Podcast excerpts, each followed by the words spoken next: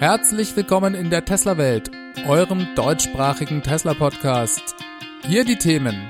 Q3 Earnings Call. Tesla sprengt alle Erwartungen. Model 3 Marge liegt bei über 20% und Performance Model 3 wird billiger. Mein Name ist David und dies ist die 36. Folge.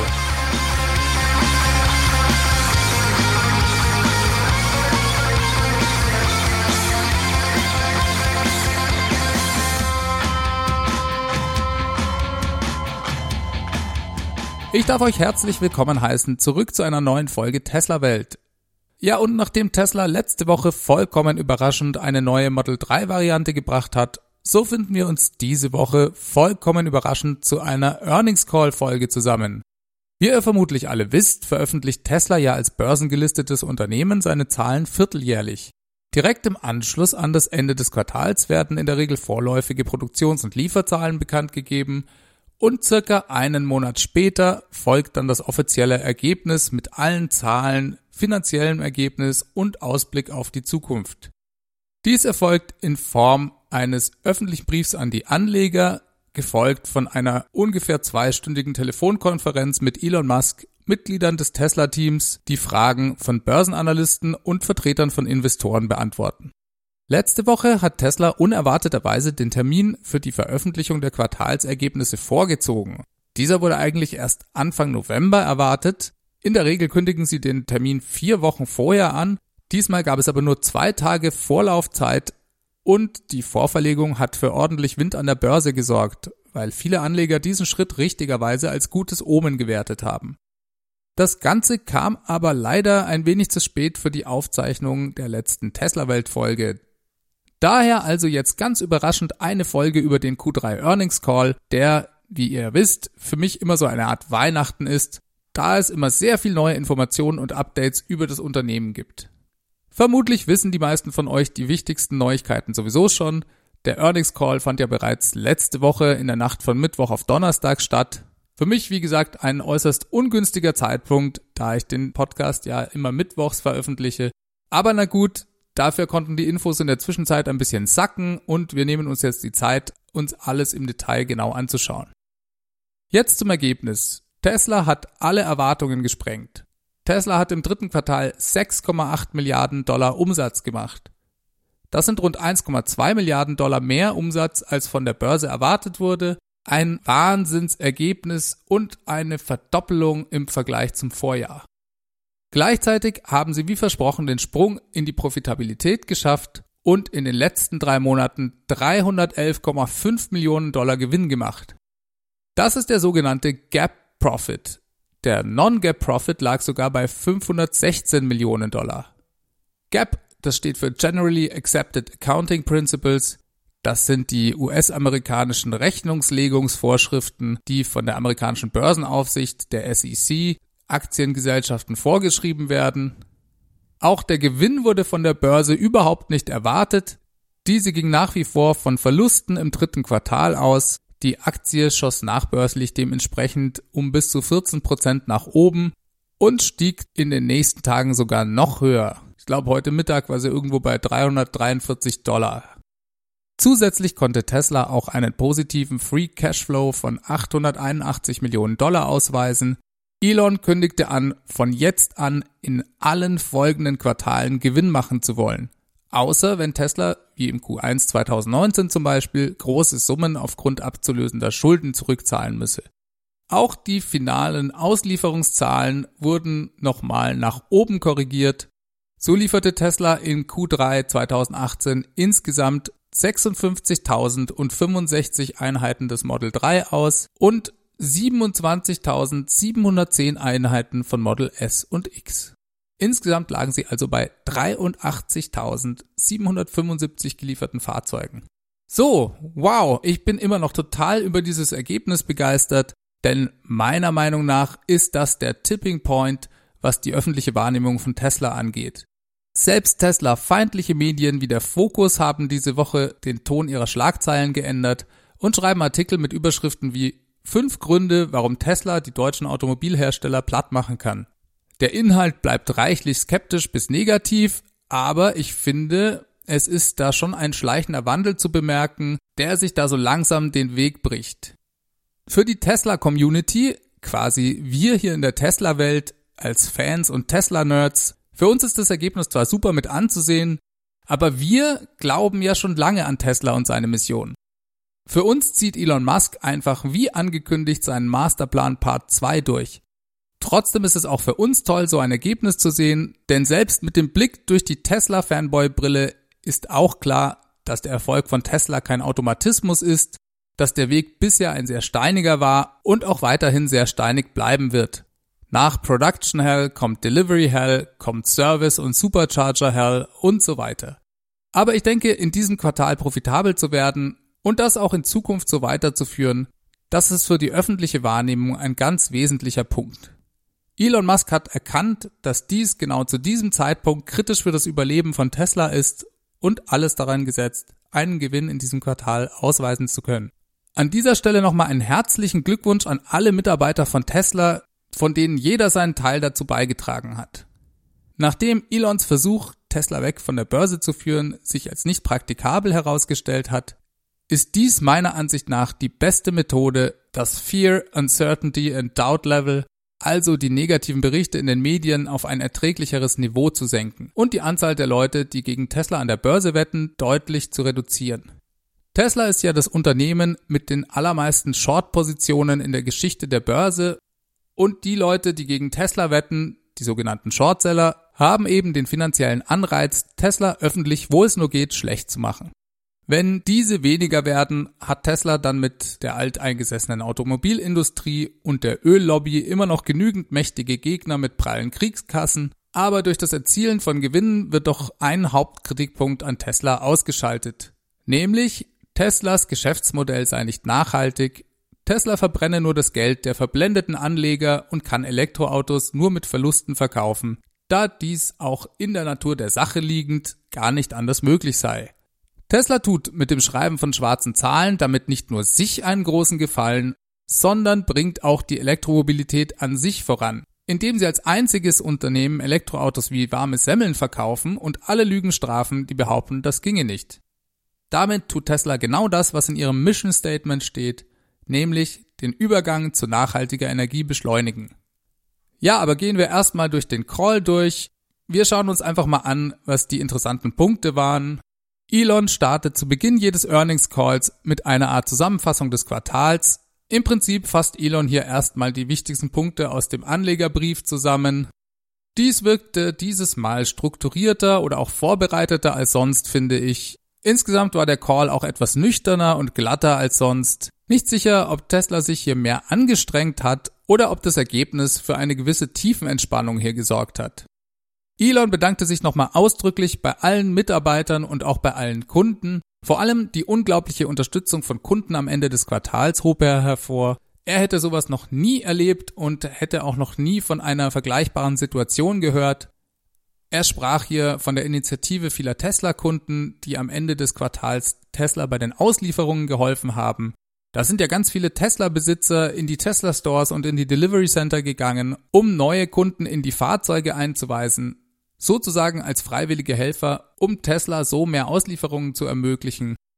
Elon war hier hörbar gerührt und sagte das auch. Dann stieg er gleich in das Thema Sicherheit ein, Jemand aus dem Team, der schon seit zehn Jahren dabei ist und an der Fahrzeugsicherheit arbeitet, erklärte hier einige Punkte. Er erklärte nochmal die strukturellen Vorteile, die unter anderem auch durch den elektrischen Antrieb entstehen. Dadurch, dass es zum Beispiel keinen Motor vorne unter der Haube gibt, der als starres Objekt die Knautschzone negativ beeinträchtigt, gibt es bedeutende Vorteile.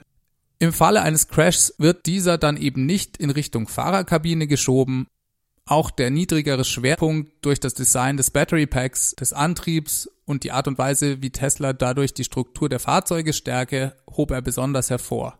Elon ergänzte, man habe sozusagen durch das Design Isaac Newton auf seiner Seite. Tesla gehe es immer wieder darum, den schwächsten Punkt am Auto zu finden und diesen zu verbessern. Tesla optimiere die Autos nicht für spezielle Crashtests.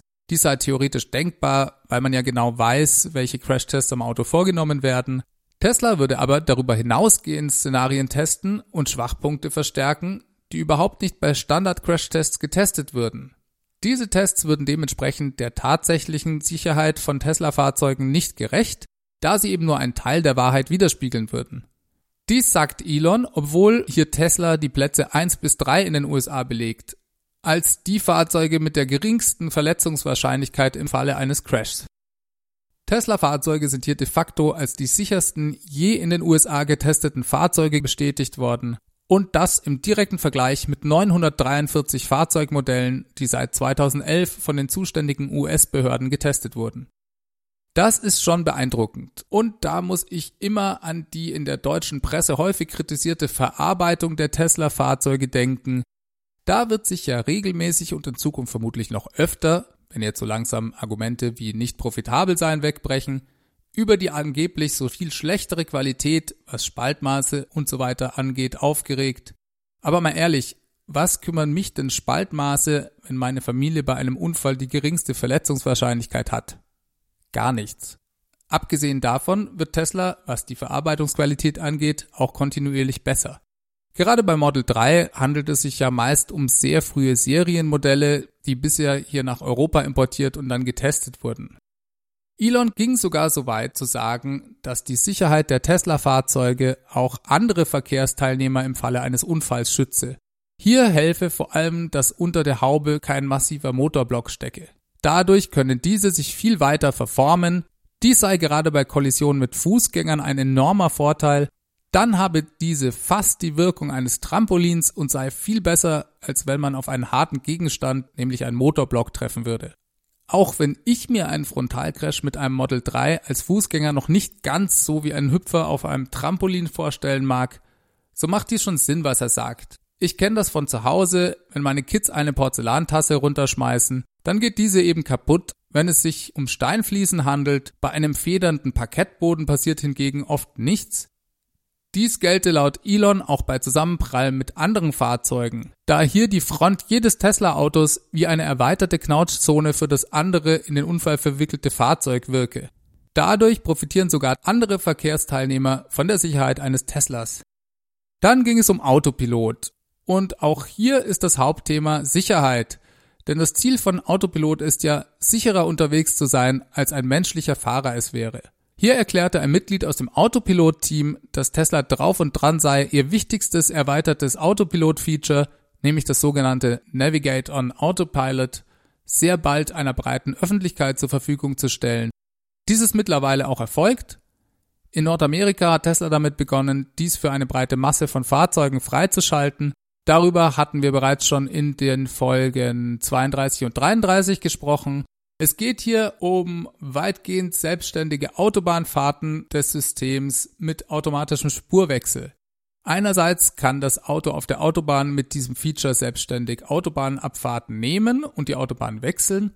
Deswegen heißt es ja auch Navigate on Autopilot, da die Idee ist, dass man das Auto auf der Autobahn relativ selbstständig nach der eingegebenen Route im Navigationssystem fahren lässt. Man bleibt als Fahrer weiterhin voll verantwortlich für das Fahrzeug, es bleibt also ein Fahrassistenzsystem.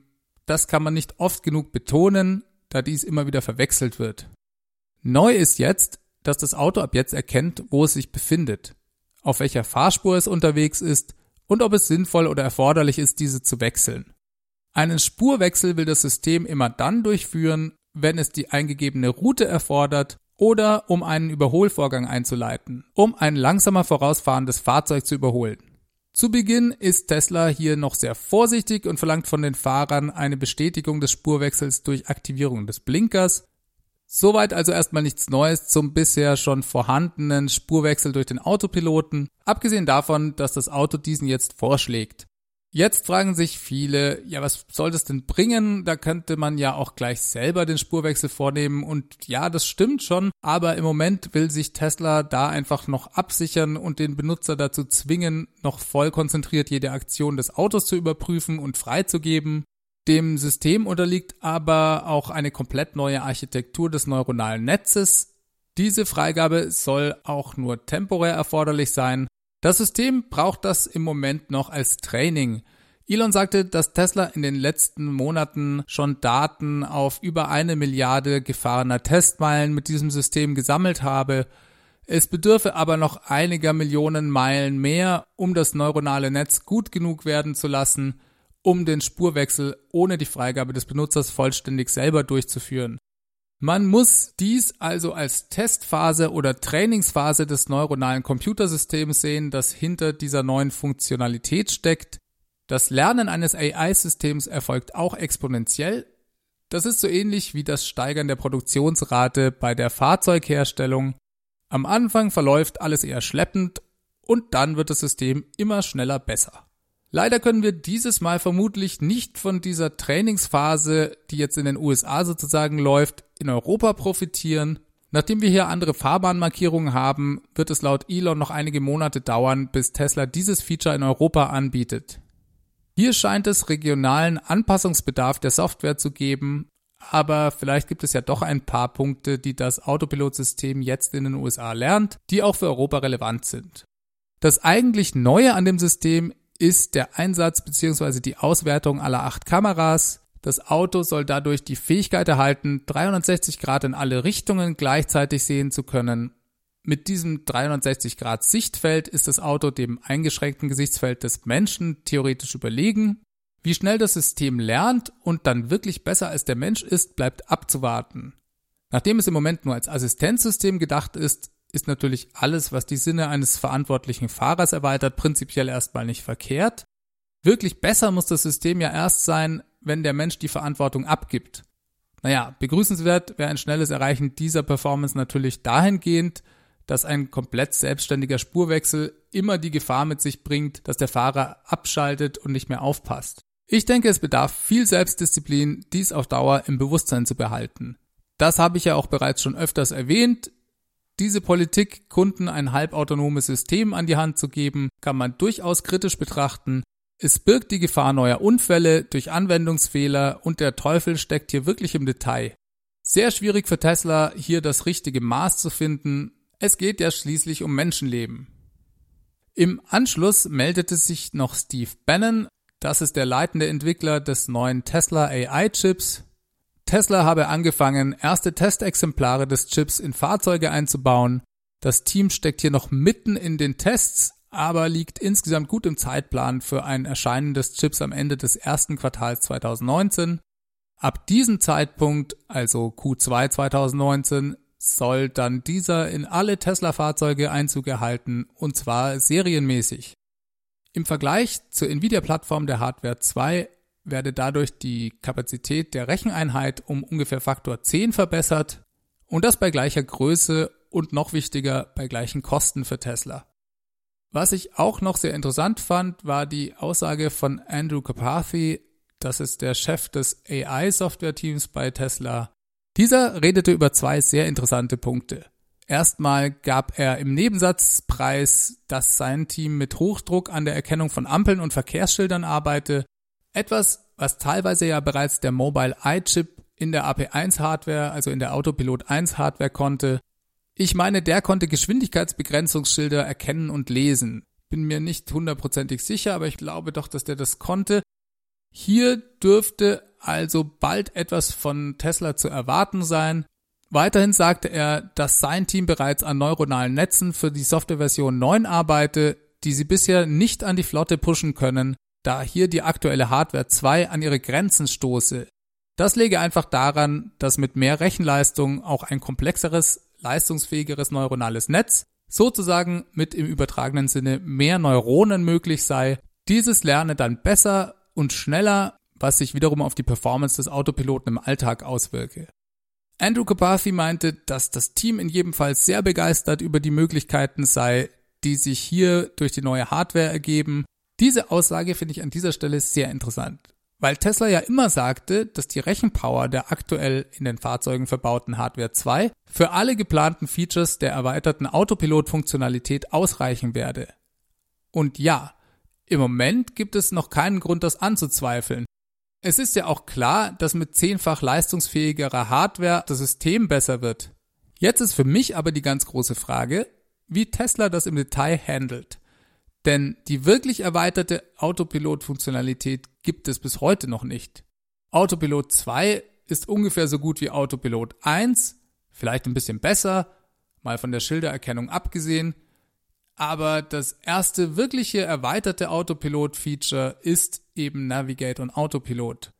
Dies wird gerade jetzt erstmal so langsam in den USA eingeführt und in sechs Monaten gibt's bereits den neuen Tesla AI-Chip, sprich Hardware 3.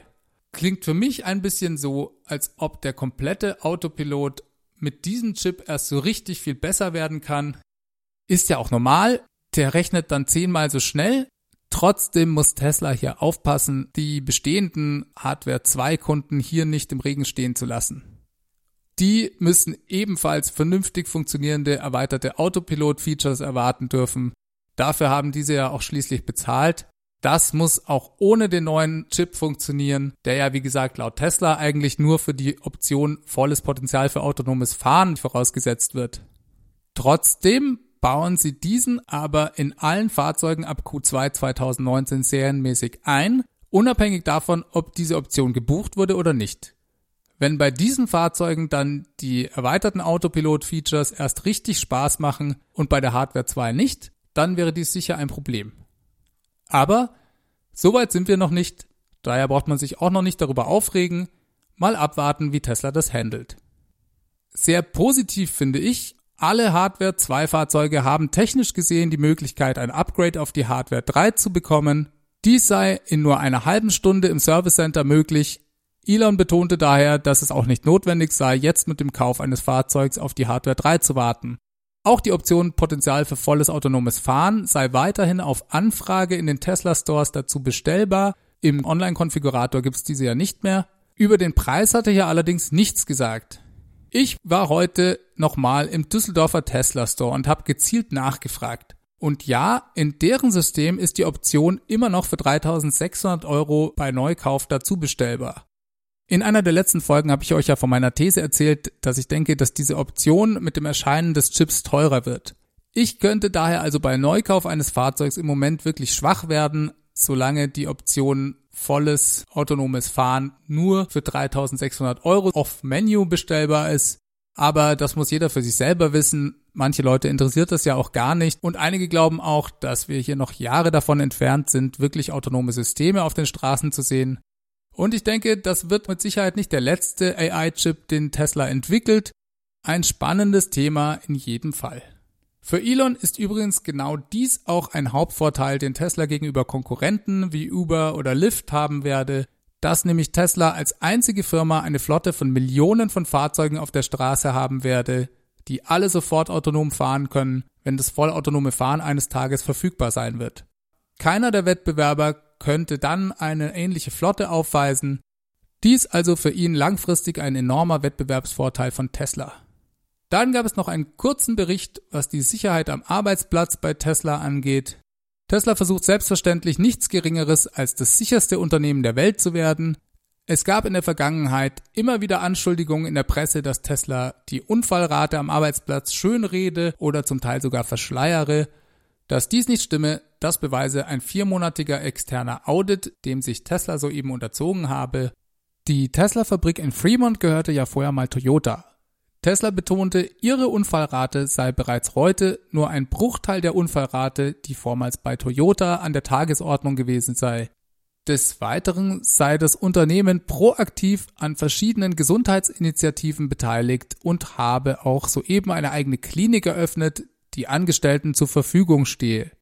Tesla ist hier also sehr bemüht, an der Verbesserung der Sicherheit und auch an der Verbesserung ihres Images zu arbeiten. Dass sie dies wirklich ernst meinen, kann man vielleicht daran sehen, dass sie dies hier zu einem Thema in einem Earnings Call machen. Batteriezellenproduktion. Da scheint es ganz gut zu laufen. Diese werde stetig weiter ausgebaut. Die Model 3 Produktion sei höchstens einmal eine Woche durch die Engpässe bei der Batteriezellproduktion eingeschränkt gewesen. Eher hätte die Energy-Sparte mit Powerball und Powerpack darunter gelitten. Mein Kommentar, weil vermutlich Tesla hier Kapazitäten der Energy-Sparte für das Model 3 verwendet hat. Aber auch hier sei Tesla auf gutem Wege und habe weiterhin ja auch die Möglichkeit, Zellen extern zu besorgen. Denn für die Energieprodukte greift Tesla ja manchmal auf Zellen von Drittanbietern zurück. Kommen wir zur Marge bei Model 3. Diese war für die Börse vermutlich die größte Überraschung. dass nämlich die Marge beim Model 3 im Q3 bereits bei über 20% lag. Das ist vermutlich auch der Grund, warum die Börse mit einem viel schlechteren Ergebnis gerechnet hatte. Tesla hatte im Vorquartal hier nur eine Marge zwischen 0 und 5 Prozent erreicht. Für das Q3 haben sie selber 15 Prozent erwartet und das hat die Börse ihnen vermutlich einfach nicht geglaubt und die Rekalkulation eher mit 10 Prozent angesetzt. Und jetzt kommt Tesla mit diesem Ergebnis von über 20 Prozent an, was die Marge des Model 3 angeht. Das ist wirklich phänomenal und niemand hätte dies für möglich gehalten, dass Tesla so ein Ergebnis schon so früh erreichen kann. Und das hat auch den ganzen Unterschied gemacht, um in Q3 profitabel zu sein. Dies wurde erreicht, da Tesla hier auf der Kostenseite viele Verbesserungen vornehmen konnte.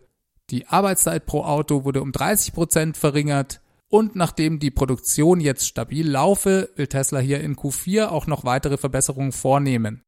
Tesla hatte ja als Zielmarge 25% für das Model 3 angegeben. Mit dem Midrange Model 3 hat Tesla begonnen, günstigere Fahrzeugvarianten anzubieten. Für diese ist selbstverständlich die Marge geringer. Trotzdem will Tesla hier im Q4 insgesamt betrachtet weiter diese steigern, indem sie Kapitaleffizienz verbessern und weitere Kostensenkungen vornehmen werden. Und dies ist auch notwendig, um dann in hoffentlich sechs Monaten die 35.000 Dollar Variante des Model 3 an den Start zu bringen. Tesla plant für diese eine Marge von rund 15 Prozent, wenn überhaupt keine Optionen hinzubestellt werden. Heute sei dies laut Elon noch nicht möglich, aber er ist sehr zuversichtlich, dass Tesla dort hinkommen werde. Nach Europa soll das Model 3 definitiv erst 2019 kommen, der Online-Konfigurator wird aber bereits Ende 2018 freigeschaltet werden. Die Fahrzeuge lassen sich ab da dann also schon bestellen. Die Produktion in großen Stückzahlen ist für das erste Quartal 2019 geplant. Dann braucht es ein bisschen Zeit, um die Fahrzeuge nach Europa zu verschiffen, sodass diese vermutlich Ende des ersten Quartals, also so März, April hier im europäischen Markt einschlagen dürften. Langfristig sieht Tesla für das Model 3 eine globale Nachfrage zwischen 500.000 und einer Million Fahrzeuge. In Europa und speziell Deutschland möchten sie gerne den 3er BMW schlagen, der so bei 500.000 Fahrzeugen im Jahr weltweit gesehen liege. Tesla sieht sich mit dem Model 3 laut Elon also irgendwo zwischen dem 3er BMW und dem VW Golf, der bei einer Million Fahrzeuge im Jahr liegt. Dies bezieht sich natürlich nur auf die Stückzahl und nicht auf die Fahrzeugklasse. Was die Produktionsrate angeht, so denkt Tesla, dass sie diese ohne große weiteren Investitionen auf circa 7000 Model 3 pro Woche in Fremont steigern können. Um von 7000 auf 10.000 zu kommen, so klang es für mich zumindest, benötigt es dann doch etwas mehr Aufwand. Könnte sein, dass hier dann auch bald schon die Fabrik in Shanghai ins Spiel kommt. Für diese bemüht sich Tesla den Zeitplan deutlich zu verkürzen, hier sollen bereits 2019 definitiv Teile einer Model 3 Produktion stattfinden. Ich habe euch ja in der letzten Folge erzählt, dass gerade eben erst das Grundstück gekauft und planiert wurde. Das ist also wieder mal ein absolut wahnsinniger Tesla-Zeitplan. Wie genau Elon das gemeint hat, war nicht so ganz klar. Könnte sein, dass Tesla vielleicht sowas ähnliches plant wie mit dem Werk in Tilburg in den Niederlanden. Dort werden nur abschließende Arbeiten an den importierten Fahrzeugen vorgenommen, bevor diese in ganz Europa ausgeliefert werden. Könnte sein, dass in China ebenfalls so angefangen wird, bevor eine richtige Produktion entsteht. Es geht selbstverständlich darum, sich möglichst schnell der extrem hohen 40-prozentigen Importzölle zu entledigen, unter denen Tesla durch den Handelskrieg zwischen USA und China sehr leidet. Es wird sehr spannend sein zu sehen, ob und wie das Ganze funktioniert. Noch ein Satz zum 35.000 Dollar Model 3. Elon meinte, wenn Tesla heute bereits die 35.000 Dollar Version des Model 3 produzieren könnte, würden sie dies tun. Dies sei nach wie vor Ziel von Tesla, aber es benötigt eben Zeit, um die Kosten zu optimieren. Danach gefragt, ob Tesla, um ein besseres Finanzergebnis präsentieren zu können, Entwicklungsprojekte zurückhalte oder ausbremse, was Investitionen angehe, verneinte Elon dies kategorisch. Gerade beim Model Y-Design sei Tesla sehr gut vorangekommen. Er hätte bereits einen Prototyp zur Produktion freigegeben. Auch bei anderen Fahrzeugprogrammen seien Fortschritte erzielt worden. Er betonte auch nochmal, dass er besonders über den geplanten Tesla Pickup Truck begeistert sei. Das ist daher bemerkenswert, da Elon dies bereits zum wiederholten Male anmerkte. und der Tesla Pickup Truck aber eigentlich noch am weitesten zeitlich entfernt sein dürfte. Scheint also was ganz Besonderes zu werden. Wir können sehr gespannt sein. Auch beim Programm des Tesla Semi-Trucks, beim Tesla Roadster oder dem Solar Roof sei Tesla weiter vorangekommen. Das Solar Roof soll 2019 in großer Masse in die Produktion gehen. Hier sei vor allem das Testen auf eine Beständigkeit von 30 bis 50 oder noch mehr Jahren eine große Herausforderung, die dementsprechend Zeit koste. Dann gab es auch noch ein paar Informationen zum Tesla-Netzwerk. Das ist die geplante vollautonome Flotte von Tesla, die als Ride-Sharing-Service gedacht ist. Hier geht Tesla davon aus, dass sie eine eigene Flotte betreiben werden in Gegenden, wo es nicht genügend Abdeckung durch Teilnehmer von Tesla-Besitzern am Programm geben werde. Die Idee ist hier, dass man sein eigenes Fahrzeug für das Ride-Sharing freigeben kann, wenn gewünscht auch nur speziellen Personen oder Personengruppen. Dadurch kann man sozusagen dann Geld mit seinem Auto verdienen, das autonom Leute hin und her fährt und Tesla wird vermutlich eine Servicegebühr verlangen in einer Größenordnung von vielleicht 30 Prozent, ähnlich wie das Apple oder Amazon in ihren App Stores tut. Dann ging es auch nochmal um die Kapitaleffizienz. Ja, was ist das genau? Dafür gebe ich euch ein Beispiel, das Elon gebracht hat. Zum Beispiel sagte er, dass die Anzahl der Tage, die Tesla für eine Auslieferung eines Model 3s im August benötigte, bei 30 Tagen lag das heißt, von Fertigstellung des Fahrzeugs bis zu dem Zeitpunkt, wo der Kunde dieses dann erhielt und damit auch bezahlte, lagen ganze 30 Tage. Diese Zeit konnte Tesla bis Ende des Quartals auf ungefähr 20 Tage verringern. Ziel sei es, im Q4 hier auf 10 Tage zu kommen. Dies ist zwar kein Versprechen, sondern nur ein Wunsch von Tesla, aber sie werden es auf jeden Fall probieren. Und langfristig will Tesla sogar auf eine Zeit von nur sieben Tagen weltweit kommen. Dazu benötigt es selbstverständlich andere Fabriken auf anderen Kontinenten, aber dies ist eben absolut kritisch für den Cashflow des Unternehmens. Denn die Idee ist, dass Tesla es schafft, Fahrzeuge zu bauen und auszuliefern, bevor sie ihre Supplier für die Teile bezahlen müssen. Denn sonst muss Tesla sich das Geld bei der Bank leihen, beziehungsweise das Ganze zwischenfinanzieren. Tesla produziere zurzeit Fahrzeuge im Wert von 75 Millionen Dollar am Tag. In zehn Tagen sind dies also schon 750 Millionen Dollar. Das ist natürlich sehr viel Geld und wenn Tesla es schafft, hier die Lieferzeiten herunterzubekommen, können sie ihr Kapital viel effizienter einsetzen. Supplier muss Tesla, soweit ich weiß, im Moment in 60 Tagen bezahlen, dies aber selbstverständlich nach Lieferung des Materials. Das heißt, da kommt dann auch noch die Zeit für die Produktion des Autos mit rein. Daher kann man sich dann ja ausrechnen, welchen Unterschied das insgesamt macht. Die Idee von Tesla ist es hier an einen Punkt zu gelangen, wo mehr Bestellungen wirklich mehr Cash heißen. Dass sie sozusagen so schnell die Autos bauen und liefern, dass ihr Cashflow beständig steigt, weil die Fahrzeuge eben quasi nur sieben Tage im Inventar sind. Das also langfristig der Plan von Tesla.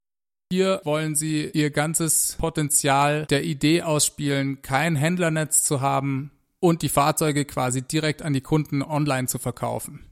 So, das war's weitgehend zum Earnings Call. Es gab diese Woche aber auch noch jede Menge weiterer Tesla News, die ich euch relativ schnell präsentiere, um hier nicht total den zeitlichen Rahmen zu sprengen. Fangen wir direkt an. Shortseller Citron Research kippt und investiert in Tesla.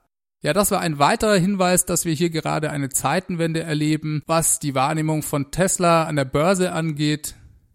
Dies war noch kurz vor Veröffentlichung der Quartalszahlen zu sehen und vielleicht wurde dies auch durch das Vorziehen des Earnings Calls zusätzlich beeinflusst. Hier hat ein bekannter Shortseller von Tesla verkündet, dass er seine Shortposition aufgegeben habe und in Tesla jetzt investiere, also long gegangen sei. Wie viel Verlust er durch das Auflösen der Shortposition gemacht hat, weiß ich nicht genau. Das war Andrew Left von Citron Research jemand, der schon seit mehreren Jahren eine Short-Position gegen Tesla gehalten hatte und also auf die Pleite von Tesla gewettet hatte. Er hat zusätzlich auch Tesla und Elon Musk verklagt wegen dessen Weg von der Börse Tweets. Die Klage hat er auch nicht zurückgezogen, die führt er nach wie vor weiter. Citron Research hat dazu ein ganz interessantes Statement abgegeben. Das kann ich euch durchaus empfehlen, euch das durchzulesen. Das Ganze beginnt mit dem Satz, Wenn Sie nicht glauben können, was Sie hier lesen, dann glauben Sie uns, dass wir gar nicht glauben können, was wir hier jetzt schreiben werden.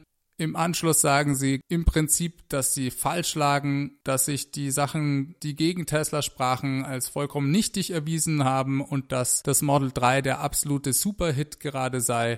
Ein ganz interessantes Dokument und ich glaube, weitere Shortseller werden folgen. FBI-Ermittlung gegen Tesla. Darüber berichtete das Wall Street Journal. Anscheinend gibt es eine FBI-Ermittlung gegen Tesla wegen Verschweigen der Probleme bei der Produktion des Model 3 und damit Irreführung oder Fehlinformation der Anleger. Angeblich wurden mehrere Mitarbeiter verhört. Weiß ich jetzt auch nicht genau, was damit gemeint sein soll.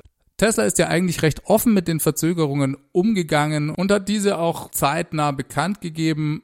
Mal sehen, was dabei rauskommt. Das FBI hat bisher dazu nichts gesagt und Tesla meinte nur, sie hätten vor ein paar Monaten auf Anfrage des FBIs einige Dokumente zur Verfügung gestellt, dann aber nichts mehr diesbezüglich gehört. Kann ich ehrlich gesagt im Moment überhaupt nicht einschätzen, was davon zu halten sein soll. Wir werden sehen, was dabei rauskommt. Tesla senkt den Preis des Performance Model 3.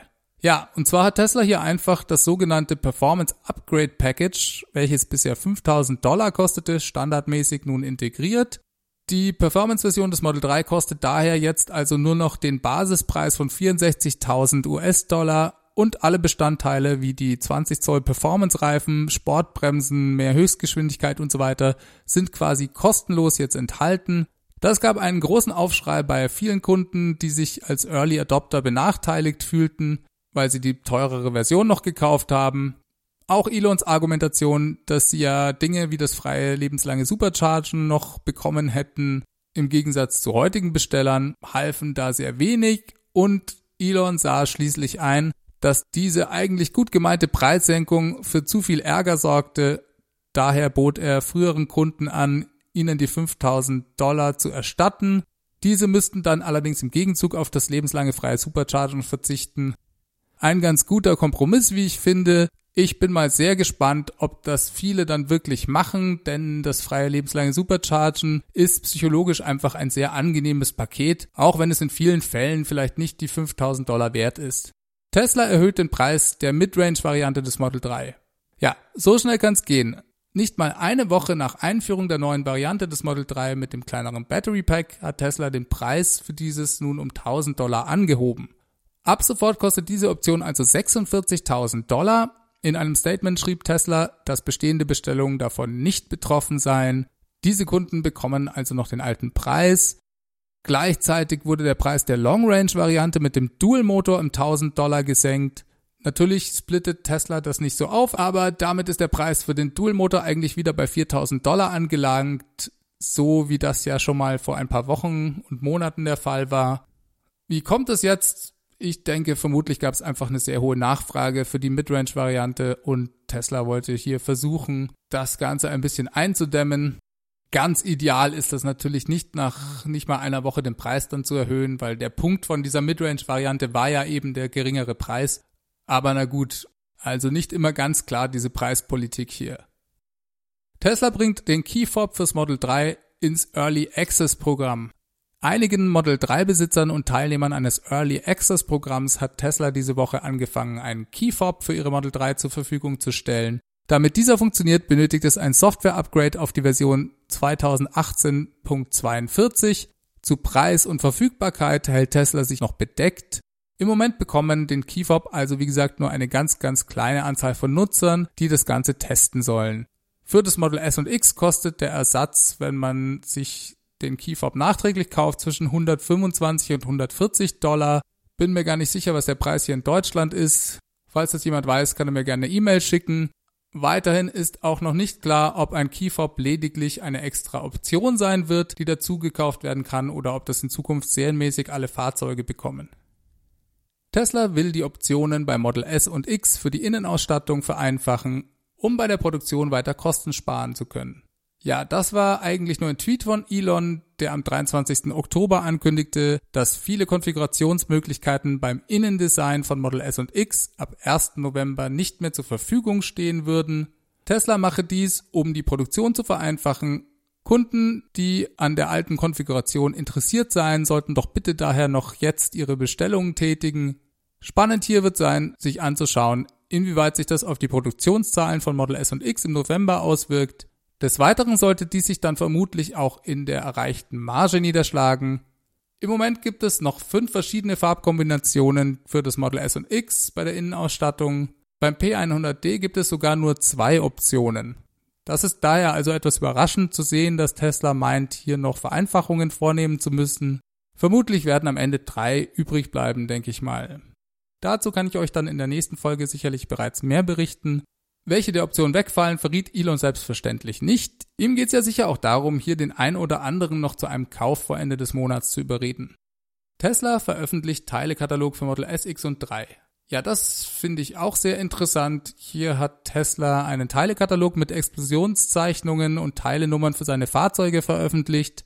Ob und wie man diese bestellen kann, habe ich noch nicht wirklich herausgefunden. Im öffentlich zugänglichen Teil kann man vor allem die Teilenummer nachschauen und sich den Aufbau ansehen der verschiedenen Einheiten. Einen Account, mit dem sich diese dann vermutlich auch bestellen lassen, über kurz oder lang, ist im Moment nur in den USA erhältlich. Daimler kann sich vorstellen, wieder mit Tesla zusammenzuarbeiten. Dies sagte Dieter Zetsche, der noch CEO des Unternehmens, in einem Interview mit einer polnischen Zeitung. Diese fragte ihn, ob er bereue, die Tesla-Anteile, die Daimler im Jahre 2009 erworben hatte, 2014 wieder verkauft zu haben. Er verneinte dies und schloss aber eben eine zukünftige Kooperation nicht aus. Das ist schon sehr spannend. Das ist schon recht spannend, wie ich finde. Das 50 Millionen Dollar Investment, was damals einer neunprozentigen Beteiligung von Daimler an Tesla entsprach, hatte Tesla damals vor der Pleite gerettet. In der Folge hatte Tesla auch die elektrischen Antriebe für Smart und die elektrische B-Klasse von Mercedes geliefert. 2014 hatte Daimler diesen Vertrag aufgelöst und seine Anteile für 780 Millionen Dollar verkauft. Heute wären das circa 5,5 Milliarden, aber naja, Herr Zetsche bereut es nicht.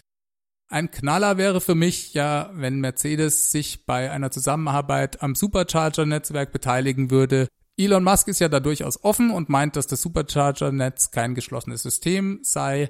Bisher habe bloß leider noch niemand ernsthaft Interesse gehabt, sich hier zu beteiligen. Und ja, er macht es zur Bedingung, dass Firmen, die den Zugang möchten, auch Teslas Anschlüsse zumindest per Adapter akzeptieren müssen. Neben Stolz vermutlich das Haupthindernis nachdem die deutsche Automobilindustrie ja extra ihren eigenen Standard erfunden hatte und durch Lobbyarbeit auch noch bei der Bundesregierung per Ladesäulenverordnung obligatorisch für alle Ladesäulen gemacht hat. Ich bin sehr gespannt zu sehen, ob und in welcher Form hier was geht mit Daimler. Im Moment ist dies ja nur ein Satz in einem Interview. Tesla verstärkt regeneratives Bremsen beim Model 3 per Software-Update. Das fand ich auch eine super Meldung dieser Woche. Warum? Naja, weil es mal wieder zeigt, welch mächtiges Tool Tesla hier mit der Möglichkeit der Over-the-Air-Updates hat. Wir Tesla-Fans sind ja bereits insoweit verwöhnt, dass wir diese Updates als völlig normal hinnehmen. Das sind sie aber eigentlich nicht. Kein anderer Hersteller tut dies und kann dies. Klar, das birgt auch immer die Gefahr, dass ein Hersteller dazu verleitet wird, sogenannte Bananensoftware zu liefern, die quasi dann beim Kunden reift aber ich denke, hier ist der Nutzen viel größer als der Schaden. Andere Autohersteller, die dies ja nicht tun, liefern eben auch keine bessere Software als Tesla und diese ist bei Fehlern dann eben für immer kaputt. Oder es gibt Rückrufaktionen, bei denen das Auto dann aufwendig für alle Beteiligten zum Händler muss. Bei Tesla werden die Autos auf diese Weise über die Zeit nachweislich besser. Dieses Update hat Tesla nur aufgrund von Kundenfeedback gemacht, denen das regenerative Bremsen nicht stark genug war hier lag also auch überhaupt gar kein Fehler vor, sondern Tesla tut dies einzig und allein, um den Kunden ein besseres Produkt zu liefern. Äh, das regenerative Bremsen beim Model 3 war im Vergleich zum Model S auch wirklich schwächer. Ob jetzt diese Verstärkung, die in der Software Version 9, um genau zu sein, in der Version 2018.42 enthalten sein wird, sich nur auf Model 3 mit der Dual-Motor-Version bezieht, ist noch vollkommen unklar. Bisher scheint dies so zu sein, aber es fehlt noch eine Stellungnahme von Tesla dazu. Ebenso sind noch keine KW-Zahlen bekannt, wie viel das denn jetzt ausmacht. Dass Tesla generell dies per Software steuert, ist nichts Neues. Bei Einführung und Ankündigung des Track Modes, also des speziellen Modus für die Rennstrecke, bei der Performance-Variante des Model 3, hat Tesla sowas ähnliches bereits getan. Hier wurde die Entschleunigung von 0,2G auf 0,3G angehoben. Jetzt erhält das Ganze Einzug in die Standardversion des Model 3. Wie gesagt, mal sehen, ob es nur für die Dual-Motor-Version der Fall ist. Das bleibt noch abzuwarten. So, dann sind wir nach einer sehr, sehr langen Episode am Ende angekommen. Tja, der Earnings Call ist eben immer was Besonderes. Da überziehe ich dann schon mal. Ich hoffe, es war nicht so lang für euch und ihr fühlt euch jetzt gut informiert und hattet viel Spaß dabei. Wie immer könnt ihr mir gerne Feedback schicken an feedback@teslawelt.de. Auf Twitter erreicht ihr mich wie immer at teslawelt. Wenn ihr mir eine Audionachricht schicken wollt, ruft einfach die 0211 9763 2363 an. Dort könnt ihr mir eine Nachricht hinterlassen. Ebenso habt ihr natürlich die Möglichkeit, das Ganze mit dem Smartphone aufzuzeichnen, um mir als E-Mail zu schicken. Ich freue mich wie immer auch über Bewertungen auf iTunes oder direkt in eurer Podcast-App. Wenn ihr mir da ein paar Zeilen schreibt, freue ich mich ganz besonders. Das gibt mir Motivation und steigert das Ranking. Dadurch finden dann neue Hörer schneller diesen Podcast. Ich wünsche euch an dieser Stelle eine ganz gute Woche. Wir hören uns. Bis dahin, macht es gut. Ciao, ciao.